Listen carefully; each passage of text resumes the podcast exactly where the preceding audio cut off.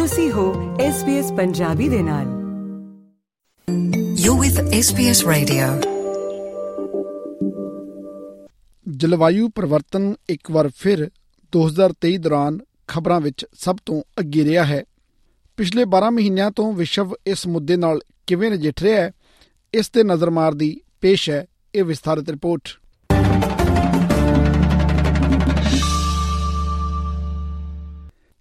ਮਨੁੱਖ ਜਾਤੀ ਹੋਰ ਕਿੰਨਾ ਚਿਰ ਬਚੀ ਹੈ? ਜਨਵਰੀ ਮਹੀਨੇ ਦੇ ਵਿੱਚ ਪ੍ਰਮਾਣੂ ਵਿਗਿਆਨੀਆਂ ਦੇ ਵੱਲੋਂ ਦੁਨੀਆ ਦੇ ਵਿਨਾਸ਼ ਵਾਲੇ ਅਨੁਮਾਨਿਤ ਬਿੰਦੂ ਨੂੰ ਰੀਸੈਟ ਕਰਨ ਤੋਂ ਬਾਅਦ ਡੂਮਸਡੇ ਕਲੌਕ ਨੇ ਆਖਿਆ ਕਿ ਅਸੀਂ ਅੱਧੀ ਰਾਤ ਤੋਂ 90 ਸਕਿੰਟ ਦੂਰ ਹਾਂ।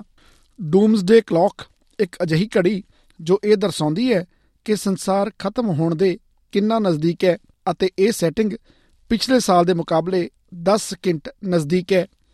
ਅੱਧੀ ਰਾਤ ਵਿਨਾਸ਼ ਦੇ ਸਿਧਾਂਤਕ ਬਿੰਦੂ ਨੂੰ ਦਰਸਾਉਂਦਾ ਹੈ।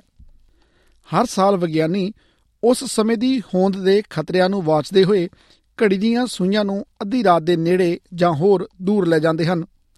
ਹੋਂਦ ਦੇ ਖਤਰੇ ਬਾਰੇ ਕੈਂਬਰਿਜ ਯੂਨੀਵਰਸਿਟੀ ਦੇ ਮਾਹਰ ਪੌਲ ਇੰਗਰਾਮ ਦਾ ਕਹਿਣਾ ਹੈ ਕਿ ਯੂਕਰੇਨ ਵਿੱਚ ਜੰਗ ਅਤੇ ਜਲਵਾਯੂ ਤਬਦੀਲੀ ਦਾ ਸੰਯੁਕਤ ਖਤਰਾ ਭਵਿੱਖਬਾਣੀ ਦੇ ਪਿੱਛੇ ਸੀ। If we maintain an addiction to competition and to conflict as a way of managing our social interactions and our interactions with the ecosystems, we will perish. I think as the threats get larger and that we become more aware and we understand them better, there is hope. I think that we do change our practices and the way we think and approach these things. Qayamat ਨਾਲ ਭਰੇ ਵਿਚਾਰ ਸ਼ਾਇਦ ਅਸਧਾਰਨ ਨਹੀਂ ਸਨ। ਯਕੀਨਨ ਜਨਵਰੀ ਮਹੀਨੇ ਵਿੱਚ ਲਗਾਤਾਰ ਪਏ ਭਾਰੀ ਮੀਂਹ ਦੇ ਕਾਰਨ ਹੜ੍ਹ, ਬੁਸ਼ਫਾਇਰ ਅਤੇ ਬੇਹੱਦ ਗਰਮੀ ਨੇ ਲੋਕਾਂ ਨੂੰ ਪ੍ਰਭਾਵਿਤ ਕੀਤਾ। ਅੱਗ ਅਤੇ ਬਚਾਅ ਦੇ ਲਈ ਨਿਊ ਸਾਊਥ ਵੇਲਜ਼ ਦੇ ਸਾਬਕਾ ਕਮਿਸ਼ਨਰ ਗ੍ਰੈਗ ਮੁਲਿਨਜ਼ ਦਾ ਕਹਿਣਾ ਹੈ ਕਿ ਸਰਕਾਰਾਂ ਜਲਵਾਯੂ ਪਰਿਵਰਤਨ ਦੇ ਬਾਰੇ ਆਪਣੀ ਅਣਗਹਿਲੀ ਦਾ ਨਤੀਜਾ ਦੇਖ ਰਹੀਆਂ ਹਨ। It's been very difficult because they've gone from one disaster to another. Another impact of climate change is compounding disasters. So just as you're recovering from one, another one hit. So it's very, very difficult. And what governments really must focus on is minimising the effects of climate change. So we must drive down emissions rapidly because what we must focus on is what sort of a planet we're going to give to our grandchildren and future generations. ਫਰਵਰੀ ਦੇ ਵਿੱਚ ਜਲਵਾਯੂ ਪਰਿਸ਼ਦ ਨੇ ਆਪਣੀ ਸਾਲਾਨਾ dirty dozen report ਜਾਰੀ ਕੀਤੀ ਸੀ, ਜਿਸ ਵਿੱਚ ਆਸਟ੍ਰੇਲੀਆ ਦੇ 12 ਸਭ ਤੋਂ ਵੱਡੇ ਜੈਵਿਕ ਬਾਲਣ ਪ੍ਰਦੂਸ਼ਕਾਂ ਦਾ ਨਾਮ ਲਿਆ ਗਿਆ ਸੀ ਅਤੇ ਉਹਨਾਂ ਨੂੰ ਸ਼ਰਮਿੰਦਾ ਕੀਤਾ ਗਿਆ ਸੀ। ਕੌਂਸਲ ਨੇ ਸ਼ੇਵਰੋਨ, BHP ਅਤੇ ਸ਼ੈਲ ਵਰਗੀਆਂ ਕੰਪਨੀਆਂ ਨੂੰ ਸਭ ਤੋਂ ਵੱਧ ਜਲਵਾਯੂ ਨੁਕਸਾਨ ਪਹੁੰਚਾਉਣ ਵਾਲੇ ਸੋਮਿਆਂ ਦੇ ਵਜੋਂ ਸੂਚੀਬੱਧ ਕੀਤਾ ਹੈ। ਜਲਵਾਯੂ ਪਰਿਸ਼ਦ ਲਈ ਵਕਾਲਤ ਦੇ ਮੁਖੀ ਡਾਕਟਰ ਜੈਨੀਫਰ ਰੋਨਰ ਨੇ ਆਖਿਆ ਕਿ ਇਹਨਾਂ ਕੰਪਨੀਆਂ ਨੂੰ ਆਪਣੇ ਜਲਵਾਯੂ ਪ੍ਰਭਾਵਾਂ ਨੂੰ ਘਟਾਉਣ ਦੀ ਜ਼ਰੂਰਤ ਹੈ। We need the dirty dozen and companies like them genuinely transforming by finding new fuel sources, changing their technologies, and ultimately for these fossil fuel companies eventually transitioning to new businesses because we know time is running out for fossil fuels. ਹਾਲਾਂਕਿ Australia ਦੇ ਊਰਜਾ grid ਨੂੰ ਲੋੜਾਂ ਪੂਰੀਆਂ ਕਰਨ ਦੇ ਲਈ ਹਾਲੇ ਵੀ ਕੋਲੇ ਦੀ ਬਿਜਲੀ ਦੀ ਲੋੜ ਹੈ। ਮਾਰਕੀਟ ਦੀ ਸਮਰੱਥਾ ਦਾ 13% ਕੋਲੇ ਨਾਲ ਚੱਲਣ ਵਾਲੇ ਘੱਟੋ ਘੱਟ 5 ਪਾਵਰ ਸਟੇਸ਼ਨਾਂ ਦੇ ਰੂਪ ਦੇ ਵਿੱਚ 4 ਸਾਲਾਂ ਵਿੱਚ ਰਿਟਾਇਰ ਹੋਣ ਦੀ ਸੰਭਾਵਨਾ ਹੈ। ਆਸਟ੍ਰੇਲੀਅਨ ਐਨਰਜੀ ਮਾਰਕੀਟ ਆਪਰੇਟਰ ਨੇ ਚੇਤਾਵਨੀ ਦਿੱਤੀ ਹੈ ਕਿ ਬਲੈਕਆਊਟ ਤੋਂ ਬਚਣ ਦੇ ਲਈ ਨਵੇਂ ਬਿਜਲੀ ਉਤਪਾਦਨ, ਨਵੇਂ ਟਰਾਂਸਮਿਸ਼ਨ ਲਾਈਨਾਂ ਅਤੇ ਨਵੀਂ ਊਰਜਾ ਸਟੋਰੇਜ ਦੀ ਜ਼ਰੂਰਤ ਹੈ। ਸੰਯੁਕਤ ਰਾਸ਼ਟਰ ਦੇ ਸਕੱਤਰ ਜਨਰਲ ਐਂਟੋਨੀਓ ਗੁਟੇਰੇਸ ਨੇ ਜਲਵਾਯੂ ਪਰਿਵਰਤਨ ਨਾਲ ਸੰਬੰਧਿਤ ਸਮੱਸਿਆਵਾਂ ਪੈਦਾ ਕਰਨ ਦੇ ਲਈ ਵੱਡੀਆਂ ਅਰਥ ਵਿਵਸਥਾਵਾਂ ਵਾਲੇ ਦੇਸ਼ਾਂ ਤੇ ਹਮਲਾ ਕੀਤਾ ਹੈ, ਜਿਸ ਦੇ ਨਤੀਜੇ ਗਰੀਬ ਦੇਸ਼ ਭੁਗਤ ਰਹੇ ਹਨ। Combating climate catastrophe that you did nothing to cause is challenging when the cost of capital is sky high and the financial support you receive to mitigate and adapt to the destruction is a drop in the bucket. Meanwhile, bigger economies continue to heat our planet and spew greenhouse gas emissions at record rates. And fossil fuel giants are raking in huge profits, while millions in your countries cannot put food on the table. March ਮਹੀਨੇ ਵਿੱਚ ਜਲਵਾਯੂ ਪਰਿਵਰਤਨ ਬਾਰੇ ਅੰਤਰ ਸਰਕਾਰੀ panel ਨੇ ਇੱਕ report ਜਾਰੀ ਕੀਤੀ ਸੀ, ਜਿਸ ਦੇ ਵਿੱਚ ਇਹ ਪੁਸ਼ਟੀ ਕੀਤੀ ਗਈ ਸੀ ਕਿ ਮਨੁੱਖਾਂ ਦੇ ਕਾਰਨ ਗਲੋਬਲ ਵਾਰਮਿੰਗ ਹੋ ਰਹੀ ਹੈ ਅਤੇ ਗ੍ਰੀਨ ਹਾਊਸ ਗੈਸਾਂ ਦੇ ਨਿਕਾਸ ਵਿੱਚ ਲਗਾਤਾਰ ਵਾਧਾ ਹੋ ਰਿਹਾ ਹੈ। ਮੈਲਬਰਨ ਯੂਨੀਵਰਸਿਟੀ ਤੋਂ ਪ੍ਰੋਫੈਸਰ ਮਾਲਟੇ ਮੈਨਸ਼ੋਸਨ ਨੇ SBS ਨੂੰ ਦੱਸਿਆ ਕਿ ਸਮਾਂ ਸਮਾਪਤ ਹੋ ਰਿਹਾ ਹੈ। This decade is really the last decade, and until 2030 is the last time window that we have a chance to keep global warming to 1.5 degree temperatures. In the next assessment cycle, so if we are presenting you the next report, that chance will have gone. ਸਰਕਾਰ ਦਾ ਜਲਵਾਯੂ ਨਿਕਾਸ bill ਦੇਸ਼ ਦੇ 215 ਸਭ ਤੋਂ ਵੱਡੇ ਨਿਕਾਸੀ ਕਰਨ ਵਾਲਿਆਂ ਨੂੰ ਹਰ ਸਾਲ ਆਪਣੇ ਨਿਕਾਸ ਨੂੰ 4.9% ਘਟਾਉਣ ਲਈ ਮਜਬੂਰ ਕਰਦਾ ਹੈ। ਇਹ ਬਿੱਲ ਮਾਰਚ ਦੇ ਆਖਰੀ ਮਹੀਨੇ ਵਿੱਚ ਪਾਸ ਹੋਇਆ ਸੀ, ਜਦੋਂ ਸੀਨੇਟਰ ਦੇਰ ਰਾਤ ਦੀਆਂ ਮੈਰਾਥਨ ਬਹਿਸਾਂ ਤੋਂ ਬਾਅਦ ਆਪਣੇ ਦਫ਼ਤਰਾਂ ਦੇ ਵਿੱਚ ਸੌਂ ਗਏ ਸਨ। ਇਸੇ ਦਰਮਿਆਨ ਵਿਸ਼ਵ ਮੌਸਮ ਵਿਗਿਆਨ ਸੰਗਠਨ ਨੇ ਚੇਤਾਵਨੀ ਦਿੱਤੀ ਹੈ ਕਿ ਵਿਸ਼ਵ ਸਮੁੰਦਰ ਦਾ ਪੱਧਰ 1993 ਤੋਂ 2002 ਦੇ ਮਾਪ ਦੇ ਪਹਿਲੇ ਦਹਾਕੇ ਦੇ ਮੁਕਾਬਲੇ ਦੁੱਗਣੀ ਤੋਂ ਵੱਧ ਰਫ਼ਤਾਰ ਦੇ ਨਾਲ ਵੱਧ ਰਿਹਾ ਹੈ। ਵਿਸ਼ਵ ਮੌਸਮ ਵਿਗਿਆਨ ਸੰਗਠਨ ਦੇ ਸਕੱਤਰ ਜਨਰਲ ਪੈਟੇਰੀ ਤਲਾਸ਼ ਦਾ ਇਹ ਆਖਣਾ ਹੈ। We have already lost this melting of glaciers game and sea level rise game, so that's bad news, and according to IPCC, the conservative estimate of sea level rise is half meter to 1 meter per century. ਸਰਕਾਰ ਨੇ ਮੁਲਾਂਕਣ ਕੀਤਾ ਹੈ ਕਿ ਸਮੁੰਦਰ ਦੇ ਪੱਧਰ ਦੇ ਵਿੱਚ 1 ਮੀਟਰ ਦੇ ਵਾਧੇ ਨਾਲ $63 ਅਰਬ ਦੇ ਰਿਹਾਇਸ਼ੀ ਮਕਾਨ ਹੜ੍ਹ ਦੇ ਖਤਰੇ ਵਿੱਚ ਪੈ ਜਾਣਗੇ। ਜੂਨ ਵਿੱਚ ਵਿਸ਼ਵ ਦੇ ਨੇਤਾ ਜਲਵਾਯੂ ਸੰਕਟ ਤੇ ਚਰਚਾ ਕਰਨ ਦੇ ਲਈ ਪੈਰਿਸ ਵਿੱਚ ਇੱਕ ਸਿਖਰ ਸੰਮੇਲਨ ਵਿੱਚ ਇਕੱਠੇ ਹੋਏ ਸਨ। ਸਵੀਡਿਸ਼ ਜਲਵਾਯੂ ਕਾਰਕੁਨ ਗ੍ਰੇਟਾ ਥਨਬਰਗ ਨੇ ਆਖਿਆ ਕਿ ਦੁਨੀਆ ਦੇ ਲਈ ਸਮਾਂ ਖਤਮ ਹੁੰਦਾ ਜਾ ਰਿਹਾ ਹੈ। The emissions of greenhouse gases are now at an all-time high, and the concentration of CO2 in the atmosphere hasn't been this high in the entire history of humanity, and we are still speeding in the wrong direction. The emissions are on the rise, and science has been very clear on this, and the people living on the front lines of the climate emergency have been sounding the alarm for a long time.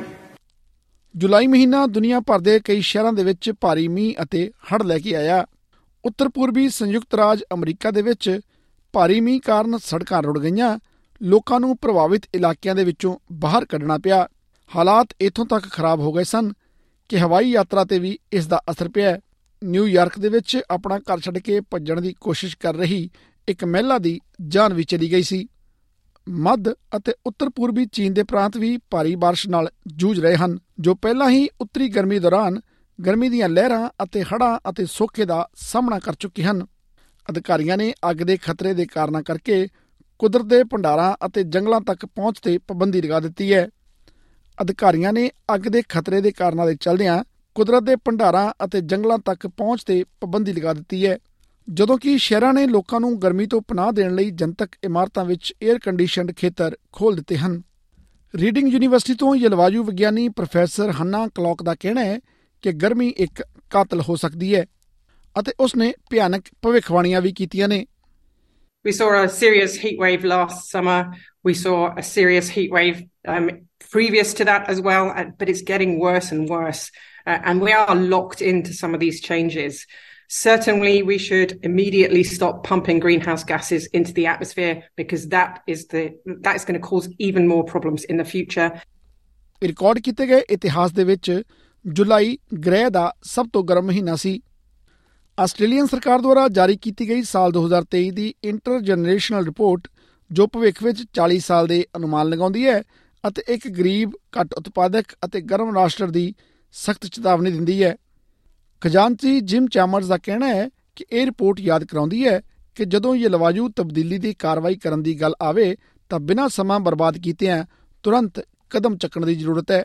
We can't be complacent about the future, and where that complacency could be the most damaging is when it comes to climate change.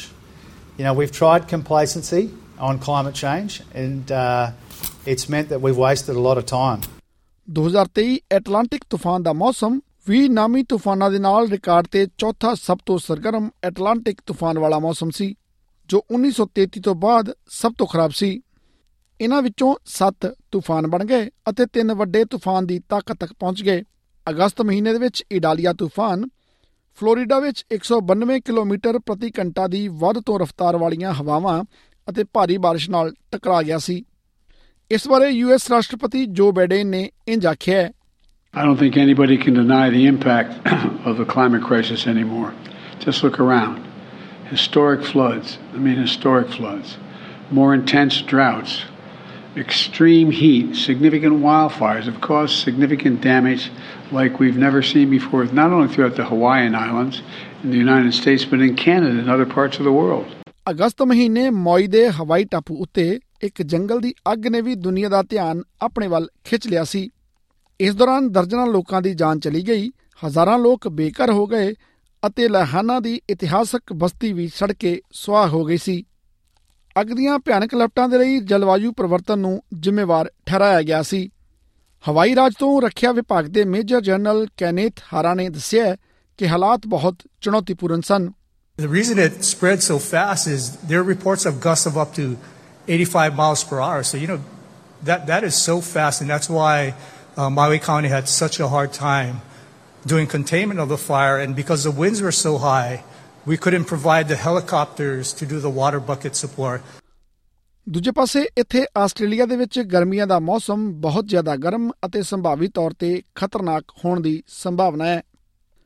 ਮੌਸਮ ਵਿਗਿਆਨ bureau ਨੇ ਇਹ ਐਲਾਨ ਕੀਤਾ ਹੈ ਕਿ Australia El Nino ਜਲਵਾਯੂ pattern ਦੇ ਵਿੱਚ ਦਾਖਲ ਹੋ ਗਿਆ ਹੈ।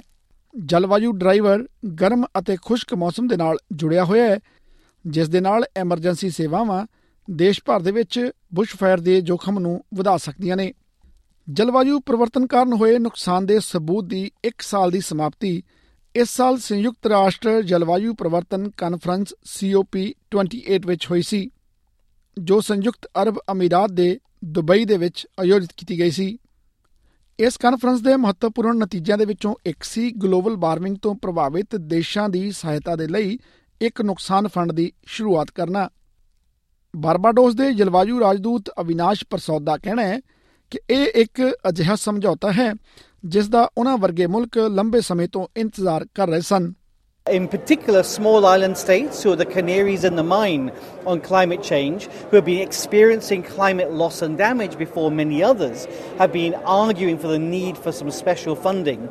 All the climate vulnerable countries are now also the world's most indebted countries because of having to fund reconstruction and rehabilitation without funding. ਪਰ ਜਦੋਂ ਅੰਤਮ ਬਿਆਨ ਤੇ ਸਹਿਮਤੀ ਬਣ ਗਈ ਤਾਂ ਬਹੁਤ ਸਾਰੇ ਦੇਸ਼ਾਂ ਨੂੰ ਨਿਰਾਸ਼ਾ ਹੋਈ ਕਿ ਜੈਵਿਕ ਬਾਲਣ ਨੂੰ ਪੜਾਵਾਰ ਖਤਮ ਕਰਨ ਦੀ ਵਚਨਬੱਧਤਾ ਮਜਬੂਰ ਨਹੀਂ ਸੀ। ਗ੍ਰੀਨਪੀਸ ਆਸਟ੍ਰੇਲੀਆ ਵਿਖੇ ਜਲਵਾਯੂ ਅਤੇ ਊਰਜਾ ਦੇ ਮੁਖੀ ਜੈਸ ਪਾਨੀ ਜੀਰਿਸ ਨੇ SBS ਨੂੰ ਦੱਸਿਆ ਕਿ ਲੜਾਈ ਜਾਰੀ ਰੱਖਣਾ ਬਹੁਤ ਜ਼ਰੂਰੀ ਹੈ। What's positive is that the world has agreed on what's needed, and that's transitioning away from fossil fuels. But what's disappointing is there's no action plan to do this yet. So we will keep fighting for the action that we need to keep 1.5 degrees alive. That's what our Pacific neighbours are asking for, and that's what we need in Australia in order to avoid more catastrophic bushfires, floods and extreme heat. ਵਿਗਿਆਨੀ ਦੱਸਦੇ ਨੇ ਕਿ ਜਲਵਾਯੂ ਪਰਿਵਰਤਨ ਮਨੁੱਖ ਜਾਤੀ ਦੇ ਲਈ ਸਭ ਤੋਂ ਖਤਰਨਾਕ ਸਮੱਸਿਆ ਹੈ। ਇਸ ਬਾਰੇ ਕੋਈ ਤਰੱਕੀ ਹੋਈ ਹੈ ਜਾਂ ਨਹੀਂ, ਇਹ ਹਾਲੇ ਵੀ ਬਹਿਸ ਦਾ ਵਿਸ਼ਾ ਹੈ। SBS ਨਿਊਜ਼ ਦੇ ਲਈ ਐਲਨ ਲੀ ਦੀ ਇਹ ਰਿਪੋਰਟ ਪੰਜਾਬੀ ਵਿੱਚ ਅਨੁਵਾਦ ਕਰਕੇ ਪਤਰਸ ਮਸੀਹ ਦੁਆਰਾ ਪੇਸ਼ ਕੀਤੀ ਗਈ ਹੈ। ਫੇਸਬੁੱਕ ਉਤੇ SBS ਪੰਜਾਬੀ ਨੂੰ ਲਾਈਕ ਕਰੋ, ਸਾਂਝਾ ਕਰੋ ਅਤੇ ਆਪਣੇ ਵਿਚਾਰ ਵੀ ਪ੍ਰਗਟਾਓ। ਫੇਸਬੁੱਕ ਉਤੇ SBS ਪੰਜਾਬੀ ਨੂੰ ਲਾਈਕ ਕਰੋ, ਸਾਂਝਾ ਕਰੋ ਅਤੇ ਆਪਣੇ ਵਿਚਾਰ ਵੀ ਪ੍ਰਗਟਾਓ।